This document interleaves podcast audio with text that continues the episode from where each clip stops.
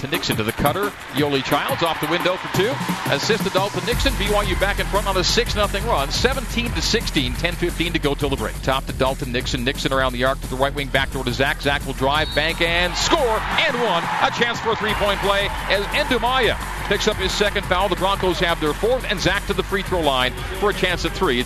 Now right corner, short corner, Nixon. Low to Yo. Back to Dalton. Dalton reverse. Lay-in. Good little off balance. Dalton Nixon off the assist from Yoeli Childs. And how many times have B Y U cut to the hoop for conversions tonight? Over the shoulder pass from Haws to Dastrup. And there it is. There it is. Peyton Dastrup off the beautiful assist from T J. Haws. The over the shoulder driving to the hoop dish to Peyton. Peyton knocks it down. T J on the left wing. Top of the arc to Childs, goes back to Teague, drives with thirty-eight on the game clock, bank and score! T J. Haws once again! Cougars the other way with Bryant in the front court left side. Elijah into a three, top of the key, good! Elijah Bryant!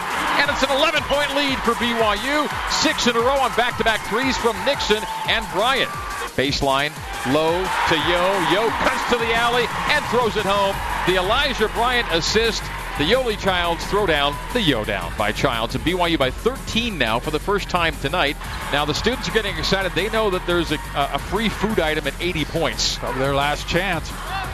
forty seconds to go, twenty-second shot clock. Burgesson on the wing right. He was the eighty-point guy last time. Drives it to the rim, up and in! He's Mister eighty-point once again.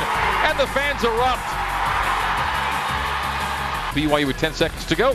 We'll dribble it out, and the Cougars will go to nineteen and seven on the year. eight and five in W C C play, twelve and two here at home.